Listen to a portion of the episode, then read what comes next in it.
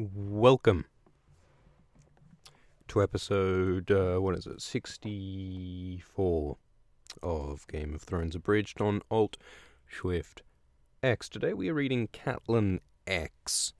Uh, because once you, once you reach a high enough number, the Roman numerals uh, start getting easier again. Catelyn 10, A Game of Thrones. Uh, the second last Catelyn chapter in the book, I believe. There is, uh, after this, we have a final POV from each of the main characters in the book before the end of the book. So we're sort of nearing uh, the sort of climactic uh, conclusion of this first book of Game of Thrones, which is exciting.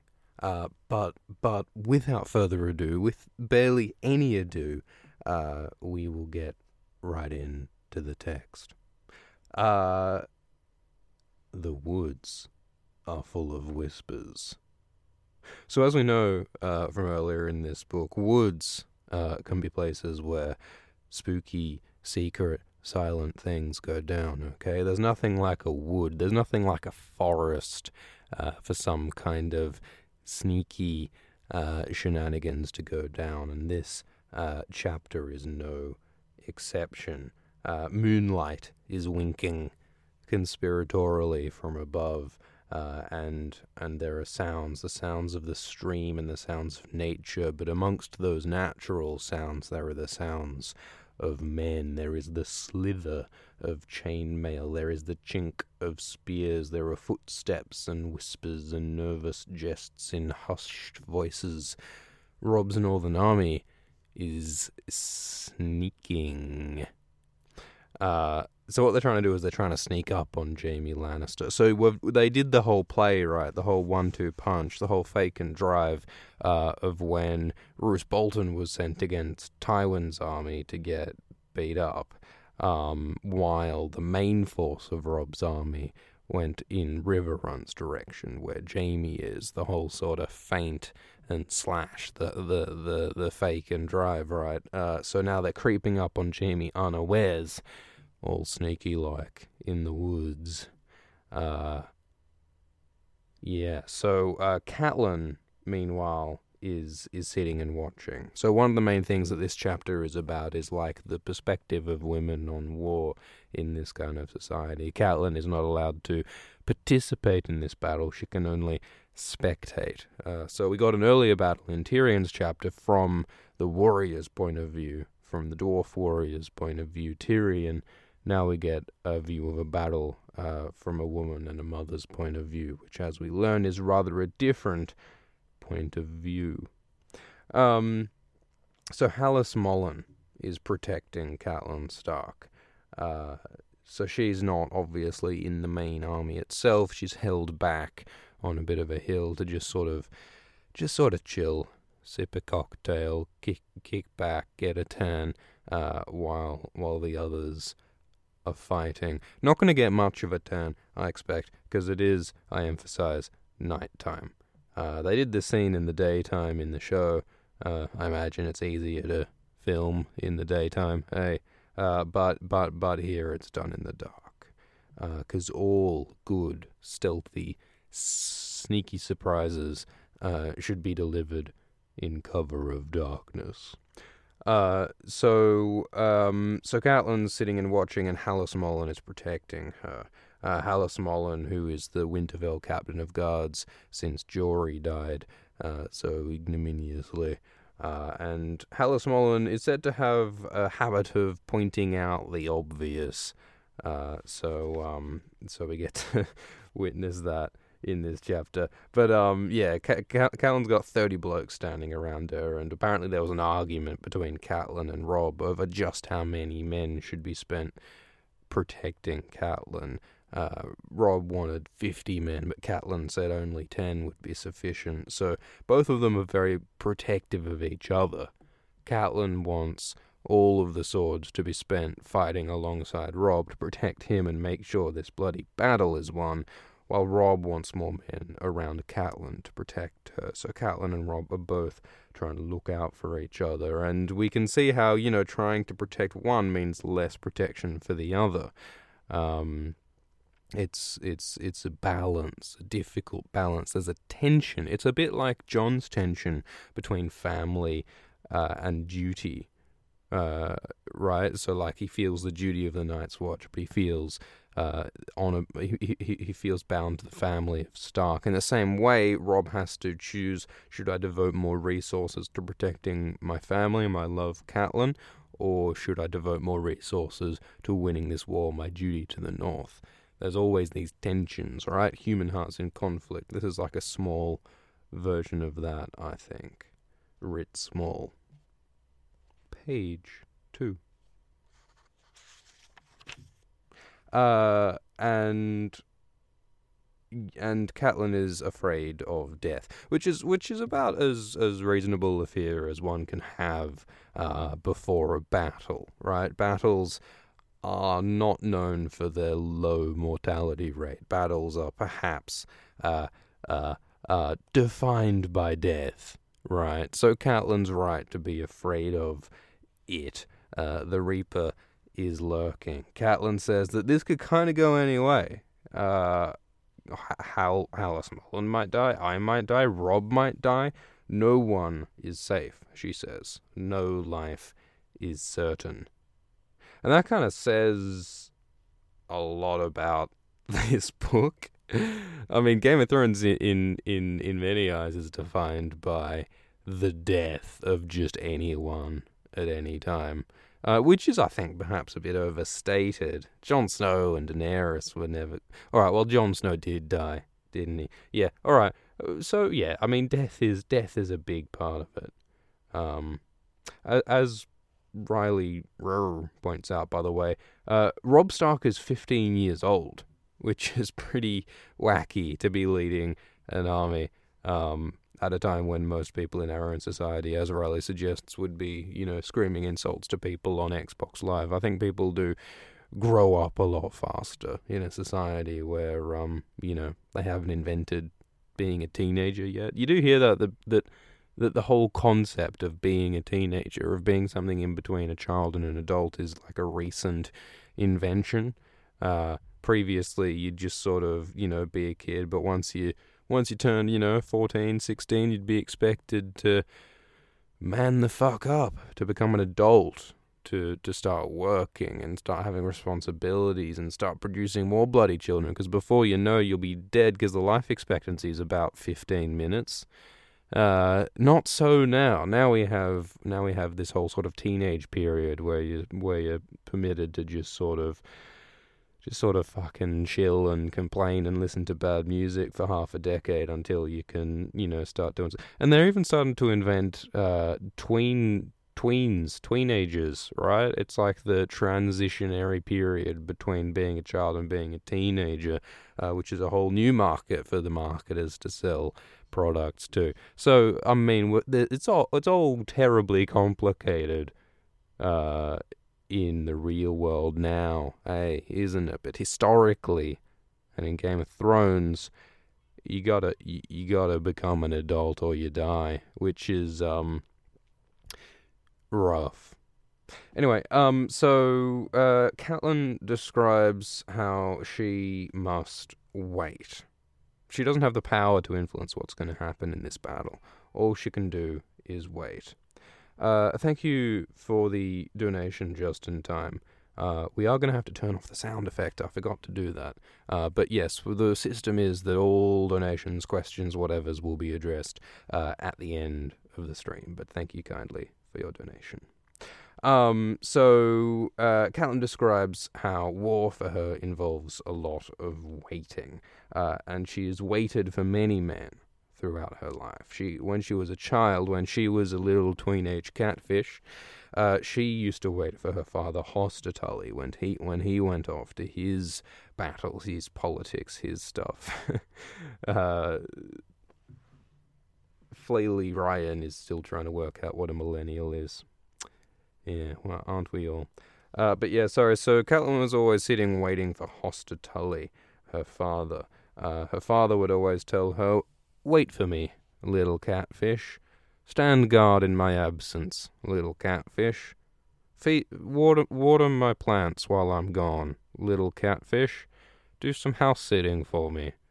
Look after my shit, little catfish. That's what Hoster Tully would say to Cat uh, when he went off to do his shit, and so Catelyn did. Catelyn was rather a literalist as a child.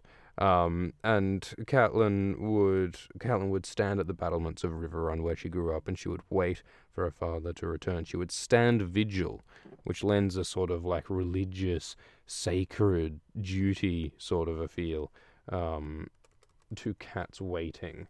Uh, and so she describes waiting for Hoster Tully, and then she describes waiting for Brandon Stark, because of course at one point in her life, Catelyn Tully was promised to marry Brandon Stark, but then he fucked off to go and get himself killed by the Mad King. Uh, so Cat- Catelyn was told to wait for him, though he never returned, of course. It was Ned who she ended up marrying finally, and Ned made Catelyn wait too. She got married to Ned, and then Ned said, "Oh, by the way, I need to go overthrow the government. Uh, won't won't won't, be a moment. Uh, just be back in a bit." Uh, and then Ned popped off to overthrow the government. And when he came back, he brought Jon Snow with him. That was after fathering Robb on Catelyn. So, so Ned and Ro- Cat got married. He squirted Robb Stark into her, and then he went off to overthrow the government. And then he came back with some other kid, and that all happened within within the span of like a year, or or or, a, a short period of time. In any case, um, so the whole sort of Ned Catelyn relationship got off to a bit of a funny start before they even really got to knew e- know each other. He was off overthrowing the government like fucking V for Vendetta, you know, and she's pregnant with his child. Y- y- you'd hope that they're a good person, wouldn't you? I mean, of course, one of the sort of themes of this of this story and this examination of medieval society is going like, wow, it sure sucks to be to, to have to marry some random bloke who may or may not be a gigantic asshole. Um, and that must certainly have been the case for Cat, wouldn't it? Because if you're Cat, you're just sitting there going like, wow, I just married this savage northern barbarian man, this Stark of Winterfell. Um, I just married this bloke after his brother just got popped off for being a crazy idiot in front of the Mad King, uh, and now I'm pregnant with his kid. I've barely known him for a week. Like you wouldn't really, and and, and you know, I mean, Ned is a frosty guy, right? I mean, Ned's Ned's got icicles coming hanging off his nutsack, right? He's a he's he's a cold boy, all right. Um, I don't think you'd you'd warm to him that quickly. I don't think you'd I don't think he'd reveal much of his inner Ned early on. So I think as a, as someone just marrying Ned, you'd be sitting there going like, "Shit, is this guy like cruel and hard and cold and, and nasty like, or, or or is he like all soft and warm inside like a Twinkie?" Uh, and of course, it is sort of the latter. Uh, but she wouldn't really know that in those early days. So she would have been sitting there with Robb inside her, pregnant, uh, and off overthrowing the government, and Catelyn would really just be sitting there going like, "Wow, I really hope, I really hope he's he's all right." Uh, and it, and yeah, he, he, he is, uh, as Stephanie Morris suggests. He, he, is one of the better people you could have to marry uh, in terms of Westeros. He does seem generally really just sort of nice and considerate and honourable and sensitive. He even built a little a little sept for his catfish up in Winterfell. So so you know Ned's a good bloke, but as far as Cat knew at that point, could have gone a lot of different ways. Anyway, so Catelyn has waited for Hoster Tully. Catelyn has waited for Brandon Stark. Catelyn has waited for Ned Stark. And now she's waiting for Robb, that same little baby who had been uh, who had been uh, growing in Catelyn's belly while while Ned was off overthrowing the government like V for Vendetta. Um, uh, thank you kindly for the donation, Anon. Uh, we must turn off that sound effect because it is slightly distracting.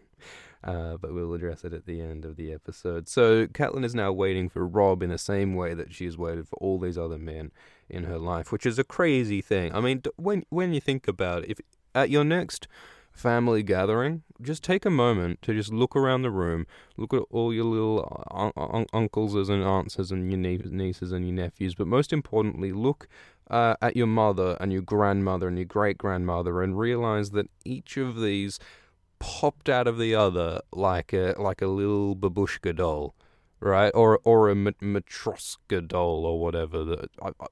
Alt Shift X was once corrected for uh, incorrect Russian terminology on the on the on those little dolls that that open up from each other. Like you open up the grandmother and it's like, whoo, it's a mother, and then you open up the mother and it's like, whoo, it's the child. Ain't that a crazy thing? Um, it's like those um, it's like those gobstoppers, like those lollies that have the whole bunch of colored layers, and you take off one, and then there's another. You just keep opening up, and they're just more humans. And technically, if you take it back long enough, you'll you'll go back to the bloody apes, won't you? If you, if you go back to the mother's mother and the mother's mother's mother and the mother's mother's mother's mother's mother, eventually you'll find a caveman, then you'll find a fish, then you'll find some kind of fucking multicellular bloblet that lived in the primordial cauldron of of of the earth hole or or something. So I'm told. That's pretty impressive. That's quite a matryoshka indeed. You know, the old cosmic cosmic babushka. That's what they call it. That, that was the term that Darwin coined. Who who was the bloke? Was it Lamarck? There, there was like so there was Darwin, right? Who was like, "Yo, natural selection. That's that's probably it's probably something like that, honestly." And then there was this guy Lamarck who was like around a similar time, I think. And Lamarck was like, "Yeah, all right. I think. Look, I mean, your natural selection thing. It, it's it's a good idea, but here's how I think it actually works." Uh, I don't think it's natural selection, Lamarck said.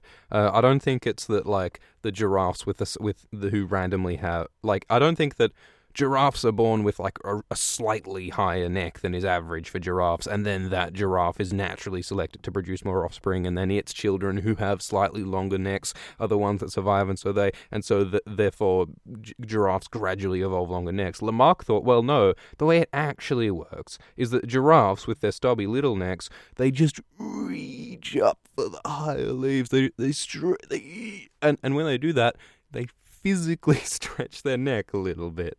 Like like each giraffe physically stretch, uh, just pulls the water and just like a millimeter more, and then the child keeps that stretched neck, like like, like the act of the giraffe stretching its neck, like is is passed on to the next child, and so it's like physical defo- deformations of the the body are like somehow written into the gene, which is like great. Um, but you got to ask like, well, how do bodybuilders work then? Because wouldn't, by that same logic, a massively swat like a, some kind of Arnold Schwarzenegger type who has like pecs on his pecs, um, wouldn't his ch- wouldn't a super swole man uh, give well probably not give birth, but father a really swole child. Wouldn't that happen, Lamarck? And then and then um and then Lamarck went like, "Oh shit, you're probably right, Darwin." And then Darwin was the one who made it into the history books. So that's that's the way of it, I guess. You know, uh, in the same way that L- L- Lamarckian evolutionary ideas were rejected in favor of Darwinian ideas, I suppose uh, they were academically selected. Hey, and so the old genes were thrown out and the good ideas were kept, and that's the natural evolution of ideas, son. Bam! Look at that. That was that was poof. That was so yeah. Everyone forgets Wallace. Yeah, they do. There's all these other blokes as well. Lots of genes got kicked out. But anyway, we are not going to diverge from the path today because we're on the tracks. We're in the Whispering Woods, yo. We're, we're talking in a hushed voice. We're ambushing Jaime Lannister. So let's creep up through the woods and get get some fucking, you know, get our stuff together. so Catelyn's waiting. Um, and now she's waiting for Robb in the same way that she waited for Hoster, Brandon, and Ned. Oh, repetition is something we we've had some more comments and criticism recently, which which is always nice to acknowledge. Um, really should have remembered the commenter's name because there was a really good one uh, that sort of parodied what uh, this show can sound like sometimes. And repetition was one of the main criticisms. So we will try to repeat less. We will try to repeat less. We'll try to repeat less. Uh, and so uh, Catelyn is waiting for Robb. And Robb does not give any sign of being frightened.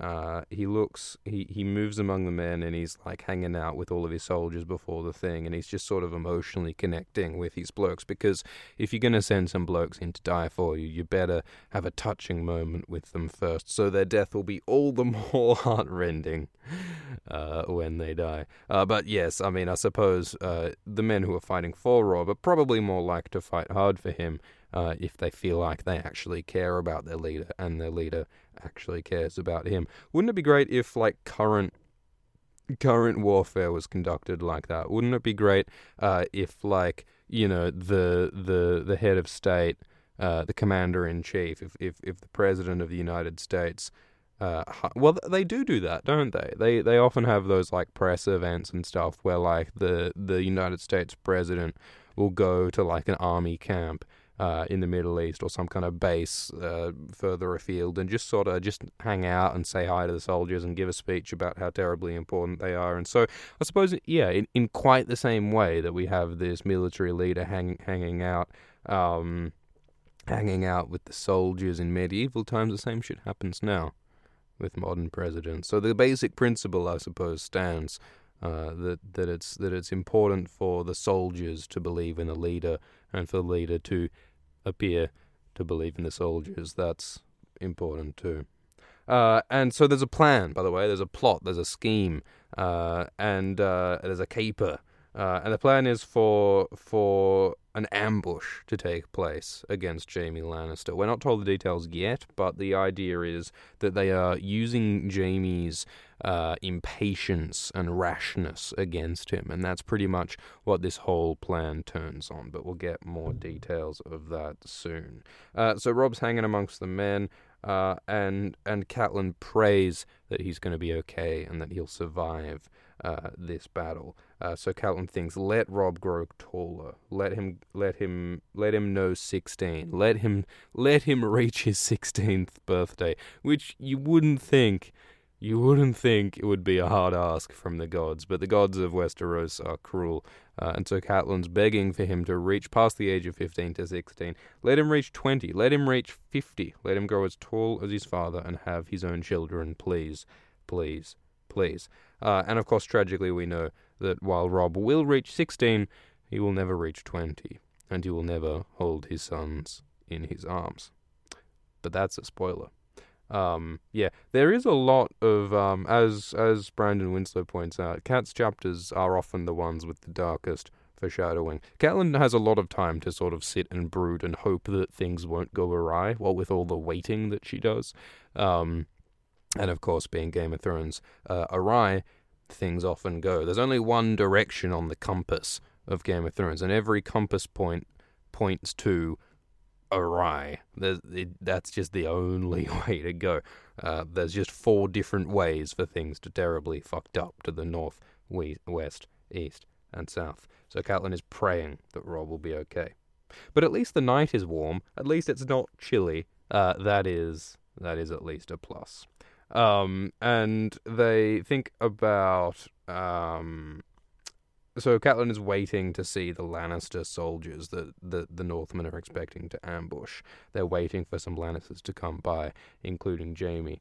Uh, and uh, and they don't expect the Lannisters to know that the Northerners are about, that there are Northerners in the woods, uh, because Brynden Blackfish, with his uh, few hundred men, uh, has been uh, has been screening the Northerners' march by killing all of the ravens that might release messages and killing all of the scouts that they find. So theoretically, the Lannisters have no idea that the Northerners are there because in this in this situation, we don't yet have like satellite technological cameras and drones to like you know see everything that's happening everywhere. Information warfare.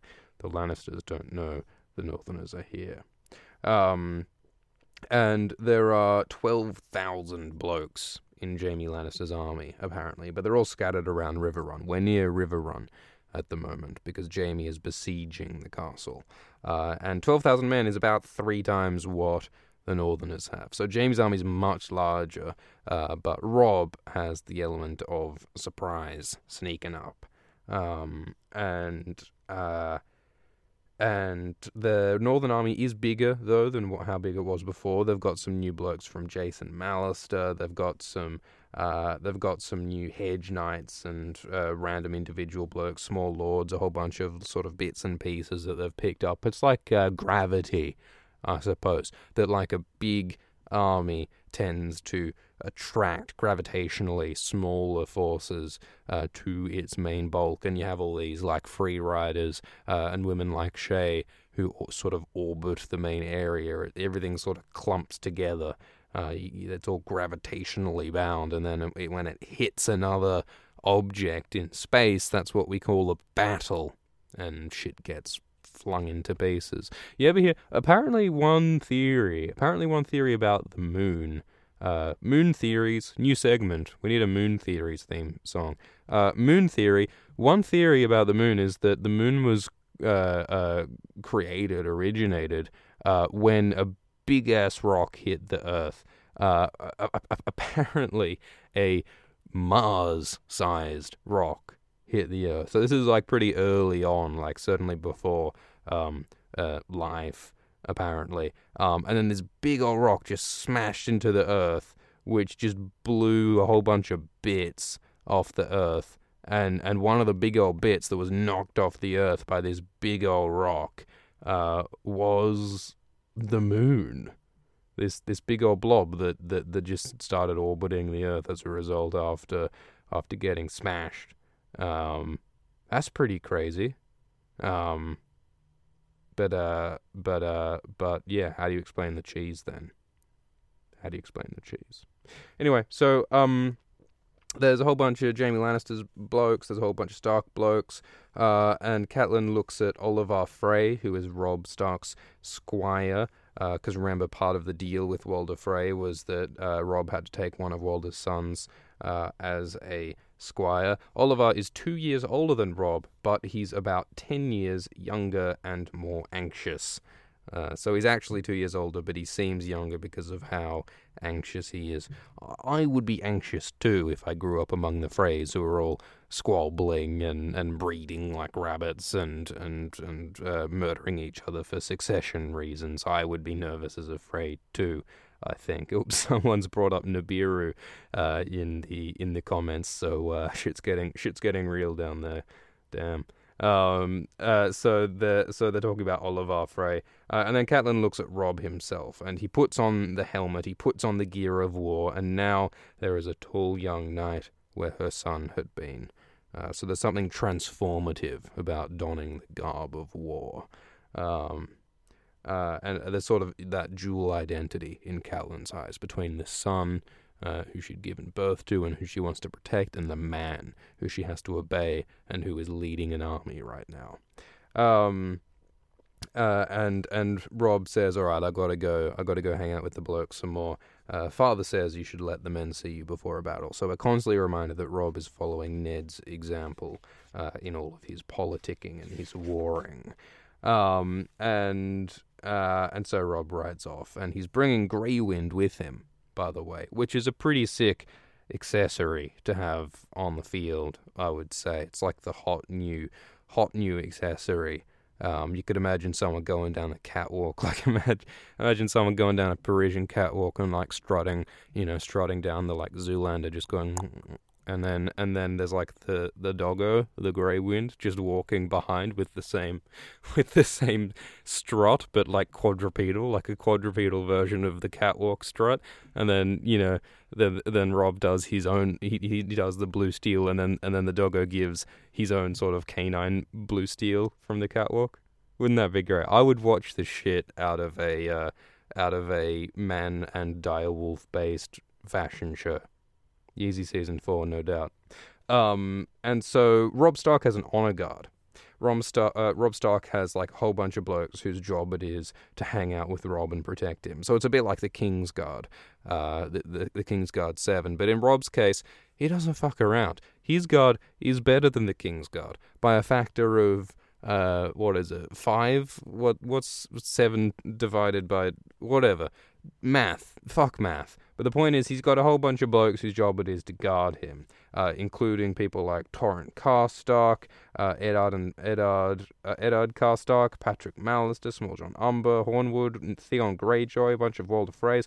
A, a, lot of the sons of the lords uh, are in Robb Stark's honor guard. So he's got a whole bunch representing a whole di- bunch of different places in the north, including Dacy Mormont, by the way who Catelyn notes is a woman, which is unusual. Uh, Dacy is a is a female warrior. Uh, Lady Maege's daughters and Maege herself, the she bears, uh, are all female warriors, uh, and they're all um, they're all fairly impressive specimens, although some of the other lords mutter about that, that there's a woman on the guard.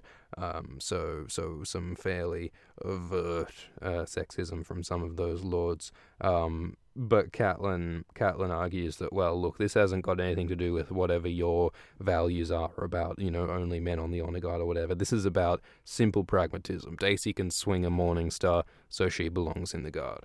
Um, so, you know, pragmatism over bigotry every time, I suppose. Um, uh, but Catelyn is worried. Is it going to be enough? Um, hey, let's not attack my math abilities. Jesus, Stephanie is savage. Uh, anyway, uh, so Catelyn's like, will it be enough? Are we to be okay? Um, ooh, snow shrikes. We got some snow shrikes in the woods uh, uh, people because uh, because we're doing some bird calls. We're doing some classic, like a classic trope of like sneaky movies, right? Is that when you're creeping through the woods, in order to single to each other, you've got to do some animal noises. You got to go like cuckoo, cuckoo, or like whatever the fuck to like communicate to each other without giving away uh, the position, or the, without giving away that you're people. I mean, you can't go Hey Sven, I think it's time to do the secret attack now. Like you can't do that. You gotta like say it in bird talk. You gotta say like hoot hoot hoot, you know, uh, and then they'll have no idea.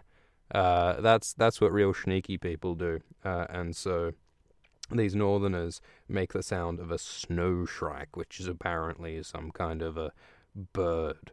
Uh, a shrike, it, th- that is a real world bird, isn't it? A real world animal, I think.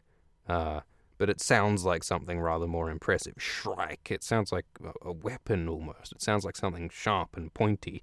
A shrike sounds like something you would not want to find uh, in your car seat when you're stumbling home after a night. Uh, you would not want to bump into a shrike on a dark alleyway, would you? Uh, but um, but that's the sound that the Northerners make. What does the fox say? Well, the Northerners say, Shrike, Shrike. Anyway, uh, they are coming, Catelyn thinks.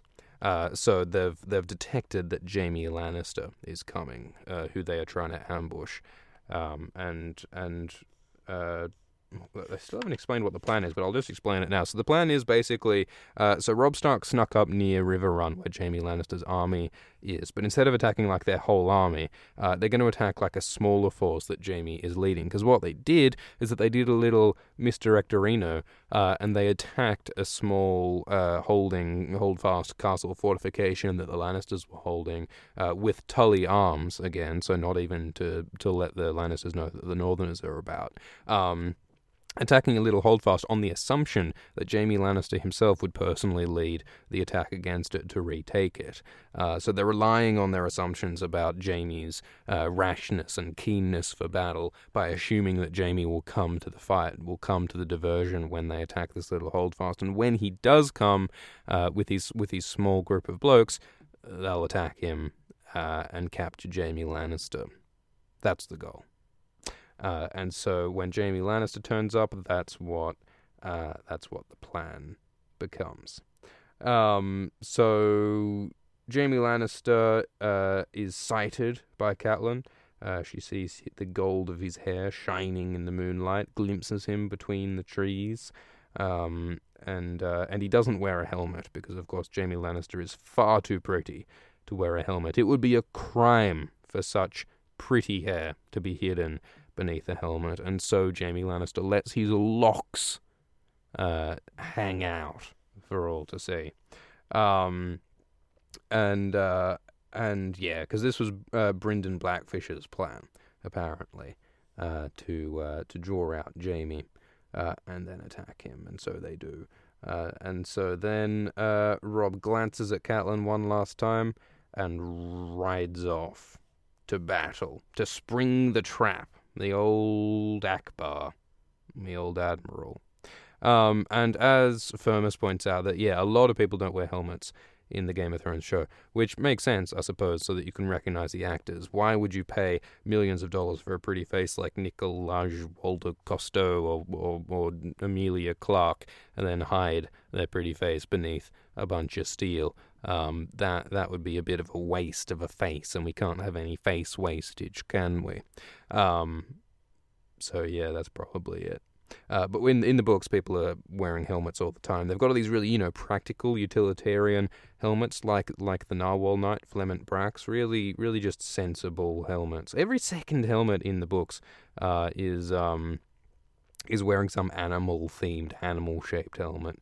Uh, in the show, when they do have helmets, they're usually a bit more sensible, except for, except for the Hound, because that one is um, that one is uh, far too cool to exclude.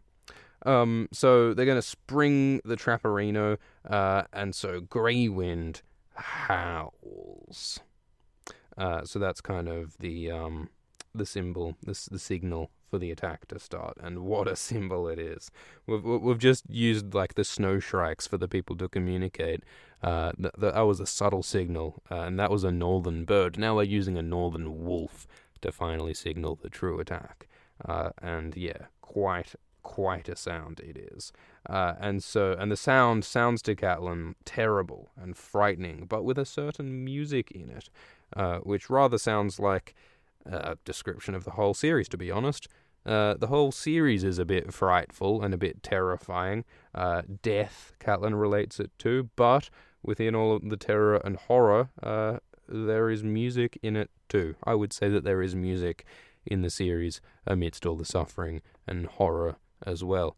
Maybe that's what the Song of Ice and Fire is. A Song of Ice and Fire, I dare say, would sound frightening, but no doubt there'd be a certain music in it. Um, and so Robb rides off to battle, and so all the horns blow, and so all of the Northerners who are set up to, ready to spring their their their frosty trap, uh, they're all sitting around, and they all blow their war horns now that the signal has blown, uh, and they're ready to attack. And so they let fly their arrows, and the spearmen pick up their spears, and they scream Winterfell, and they charge into battle against Jaime and his Lannisters. And Catelyn, meanwhile, sits on her horse and waits. So the contrast there between all of the northern men and well, and people like Dacey springing into action, while Catelyn sits on her horse, stock still, and waits.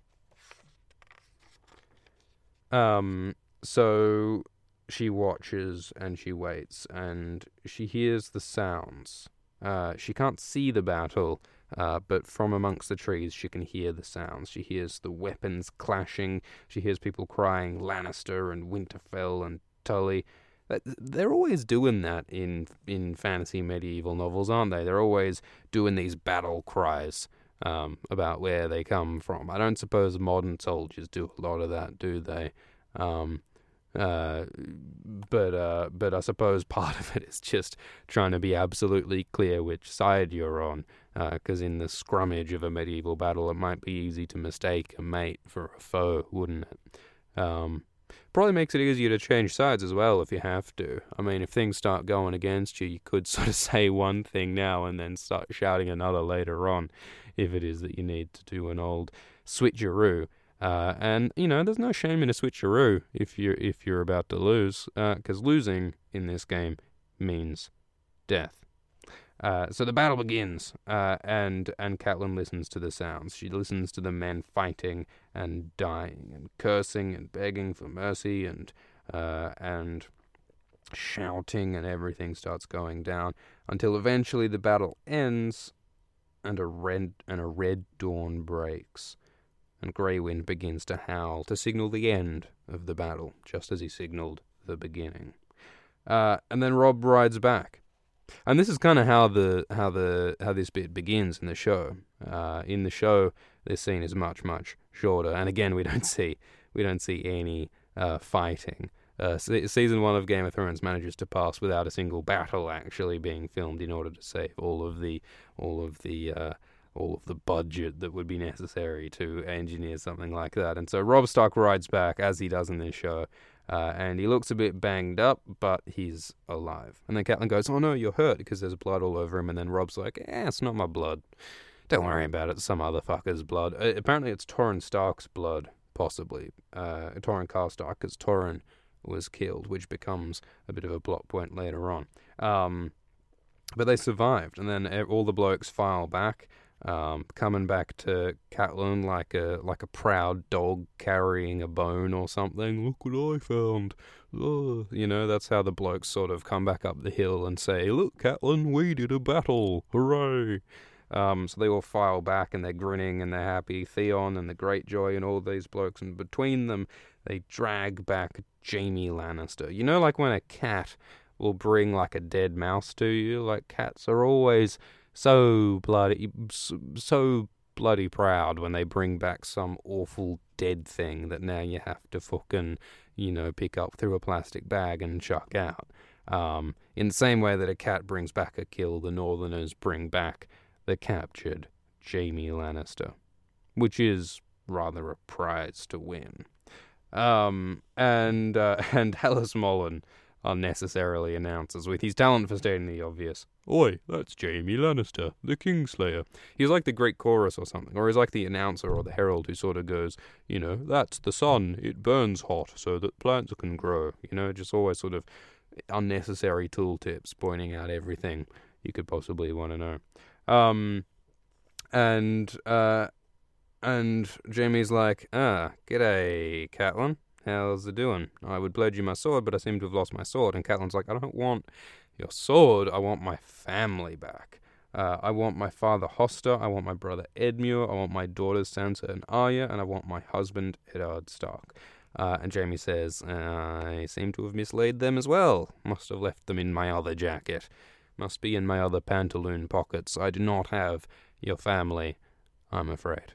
And so Catelyn goes, shit. uh, and Theon says, kill him. Kill Jaime. Just knock off his head right now. Uh, because, of course, Theon is a fucking idiot.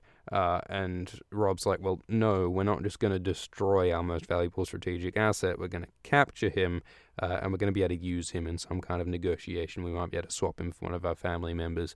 Uh, of course, what ends up happening is that Catelyn releases Jaime herself, which was not in in itself a very smart thing to do. But but anyway, they've just captured Jaime Lannister. Uh, and Robb mentions that Lord Karstark will want Jaime's head on a pike because Jaime killed Karstark's son, uh, Torrhen and Eddard. Uh, and of course, that in itself becomes a really big deal later on because after Catelyn frees Jaime, Karstark gets rather upset, and so he kills uh, he kills Martyn and, and what's his face Lannister, these young Lannister cousins, which oh fucking clusterfuck. Robb has to cut off Karstark's head, but we'll we'll, we'll get to that anyway. Uh, so they've captured Jaime, uh, and um, and they talk about some of the things that happened in the battle. Uh, so uh, so Jaime was courageous during the battle. He tried to come and ro- run down Robb Stark, uh, but Robb Stark was uh, protected. by the Karstark boys. One of the Karstark boys is called Eddard, and Jaime put his sword through Eddard Karstark's neck, which you got to wonder if that might be foreshadowing of another Eddard Eddard Stark's beheading when a sword goes through his neck. Rather the same thing. We have an Eddard being beheaded uh, only chapters before our other Eddard gets beheaded. I don't think that's a coincidence. Um, uh, and Catelyn says, "Well, that sucks. Blokes died, but there's no time for grief. Uh, we gotta, we gotta keep rolling, you know." Um, so you know, Catelyn, when her own, when her own family members die, she finds time for grief then. Uh, but uh, she urges that this is a battle and we got to stay pragmatic. Uh, we've won a battle, but not a war. And then Theon says, "But what a battle! Like we, we've done so well. We've captured a whole bunch of Lords Bannermen. We've ha- we've captured a whole bunch of Lords of the Westerlands. This is not there is Westeros has not seen such a victory since the Field of Fire." Theon declares, which is probably probably a little bit of an overstatement, but uh, it was apparently a big ba- a big victory for the Northmen. Um, uh, but Catelyn points out, well, we still haven't captured uh, Tywin Lannister, and if we haven't got Tywin Lannister, this war is not yet over. Uh, so, so the next step now uh, is Riverrun. And that's how the chapter ends. Uh, so, this chapter is about waiting in some ways. It's about uh, Catelyn's perspective on the war, uh, a woman's perspective on the war, and on sort of broader society. Uh, in the the women can't directly participate. Women like uh, women like Dacey Mormont can, uh, but uh, Catelyn Stark is not able to directly participate in the in, in, in, in the battling, so she is forced to wait, and so we see some of the emotions and some of the difficulties that arise from that. Uh, rather a rather a different kind of difficulty than the difficulties faced by the likes of Torrhen Stark, who have you know Jaime's gilded sword passing through their fucking aorta. Uh, that's a bit of an issue too. Uh, but we also get to see Catelyn's perspective on this conflict. Uh, and what we'll do now is we'll respond to some questions and comments and such uh, from donors. So just in time uh, made a donation, and he said, "I really enjoy your streams. Number sixty-four is my first live one. You're you're a good bloke, mate. As to my question." What good things do you think that Cersei has done for anyone ever? I'm asking literally, not rhetorically. Uh, that is a quite a good question, I think because uh, cause one of the things that uh, a certain Alt Shift X was attempting with the recent Cersei Lannister video uh, was attempting for some kind of sympathy uh, towards Cersei. Cersei is kind of demonized by a lot of the fandom, uh, I think. Uh, but I think if you look at her closely, that, that there's there's a bit more hashtag nuance going on, and I think it's worth taking a look at her character. But that's not to say that she isn't a giant cunt. Uh, and I think that's what Justin Time alludes to uh, by asking what what what did she ever do for anyone? Like the Romans in Monty Python, and it's a good question. I think uh, one thing that you can point out, uh, or at least one thing that I think Cersei would say, is that she's uh, is that she's done things for her family. She's done things specifically for Tom and Joffrey and Myrcella uh, but of course, that's questionable because she, you know she is a pretty awful mother and an abusive mother by some definitions. Uh, so it's questionable whether she's done anything good to them. Uh, she might also argue that she's done good things uh, for House Lannister by by you know sort of fighting for them uh, by. Uh, I suppose you know with Ned Stark Cersei dealt with Ned Stark during his attempted takeover of uh, the crown and King's Landing, which you could argue is good for, uh, which is good for her children because otherwise Robert would have found out that her children weren't his, and so he would have killed them. But I mean, Cersei's motivation there was self-interest largely. I think it's fair to say. Um, pretty much everything she does ever is out of self-interest. Um,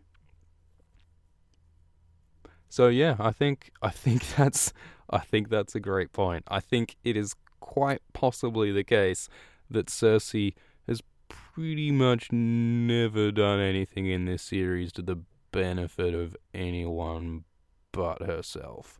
Does anyone have any ideas in the comments? Let me have a glance at the comments. Has anyone got an example of Cersei actually doing something nice for someone else? Uh, it doesn't seem so. Maybe I'd have. I'll, maybe if I think of something next episode, I'll I'll I'll mention it. Uh, but yeah, great question, just in time. That is a great point. I, I, I think there is pathos, and I think there is interesting, sympathetic things going on in Cersei's life. But uh, she is profoundly self-interested, as well as cruel, uh, and, and and as well as dumb in a lot of ways. Um, so, so yeah, great point, just in time. Uh, and we also had uh, was there was there a second donation? There was one from Anon as well. So thank you, Anon. Um, so all right, I think that covers all of the official business uh, on the agenda. Uh, just all right. Oh, oh, here's something else to mention. Uh, so all right, so something with like this live streaming thing is an interesting experiment, right? I think it's an interesting thing to play around with.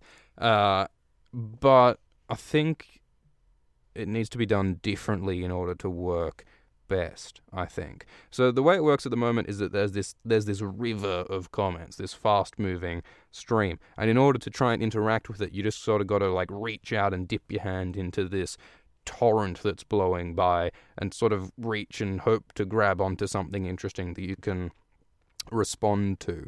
Uh, I don't think that's the ideal way to interact with a sort of ongoing conversation. Uh, do you guys have any suggestions on some way that you can have a live conversation online uh, which can be responded to in real time? That's my question. I think uh, what what came to my mind was some kind of a Reddit conversation. Like, what if you had a Reddit post, which was like the Reddit post for this episode of Alt Shift X or whatever, uh, and then and then you could upvote and downvote comments during the episode live, uh, and then I could respond to whatever comments rise to the top of the post. Would that make sense? I'm not sure if that would work in real time, but couldn't you upvote and downvote live, and so then the the the comments would sort of be sort of self moderated by you guys. Yeah, I, I also like the idea, Riley, of um, having like a Discord channel where you could have actual voice. Like you guys uh, could actually like like yeah, like a call in radio show. That would be cool. Uh, where you could have you guys talking on voice. Yeah, Twitter feed Twitter feed has the same problem of just being like a timeline. Um, but um, Oh, does Google Hangout have upvoting questions? Is that a thing? But yeah, some kind of a Reddit uh, thing I think would make sense. Does anyone else have any suggestions? Um, yeah, all right. I think the Reddit thing makes sense. So I think maybe for the next episode we will try having like an official post on the old SwiftX subreddit, I suppose, um, and y'all can just comment on the post and you can just sort of upvote, downvote what sort of questions and comments you want responded to. Um, and then I can respond to those at more sort of like designated points throughout the stream. Because the problem is now, like, if something interesting comes up in the stream, I've got to interrupt the flow in order to respond to it, which sometimes sucks. Um, oh, and yeah, by the way, I'm not suggesting like turning off these live comments or anything. I think we'll leave uh, these comments as they are. Um, but it m- might be nice to additionally have the Reddit thing. Oh, does does History of Westeros? What does History of Westeros do? I haven't seen any of their live streams. Um, yeah, because as as uh, Gamma Grennan points out, uh, it is quite difficult to talk and think at the same time. It hurts. It is like an ADD simulator, guys. It is trying trying to talk and compose thoughts live, improvised, and respond to what people are saying live is really fucking hard. So yeah, some kind of subreddit. All right, uh, all right. I think we will I think we will conclude things here. Uh, so thank you all for participating in this live stream, in this episode of Alt Shift X's Game of Thrones Abridged. I hope you all enjoyed. Uh, and yeah, next episode, look out for some kind of a link uh, f- to some kind of a post where we can have some kind of a chat. Um, yeah, I'll have to hopefully. Does History of Westeros uh, broadcast the t- the live streams afterwards? I'll have to have a watch afterwards to see what they do. Um, but yeah, all right. So thank you all and have a lovely day. And uh, we will have a new episode soon. Cheers.